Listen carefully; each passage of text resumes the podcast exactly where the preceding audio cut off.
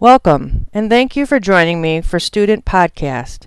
If you haven't figured it out yet, I am a podcast newbie. That being said, I'd like to dedicate this first episode to why do a podcast. The first thing that comes to mind is simple getting noticed. That opens up a subject all on its own. Do I want to be embraced by the world all at once, or limit my audience to a smaller subscribed group?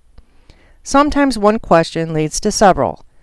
Let's keep this short and sweet because if you're like me, paying attention for more than five minutes can sometimes seem too much. Most of us are likely familiar with streaming video and audio from the internet for entertainment, learning, and keeping up with what's happening around us.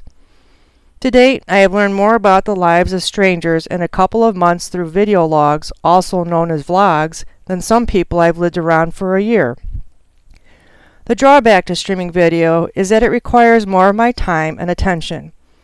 I am a visual person by nature, but sometimes I'm on the go and I like listening to news and articles that can go with me. So, can listening to sound be just as impressionable as those flashy videos? My answer is yes. For example, my husband and I like YouTube for watching older TV shows. We started binge watching the sitcom Becker just a few months ago. Ted Danson plays Dr. Becker. Ted's character, Dr. Becker, was without a doubt one of our favorite characters. Here's the thing Linda, played by the actress Shawnee Smith, stood out even more. The reason wasn't even so much her character, though admittedly funny. What stood out for my husband and I was that whenever we heard the character Linda use the phrase, here's the thing, we knew we were in for a good laugh.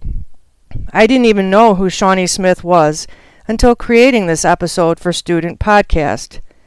My husband and I just related to her character Linda, and we always knew that some goofy, far fetched explanation would follow after she used the phrase, here's the thing.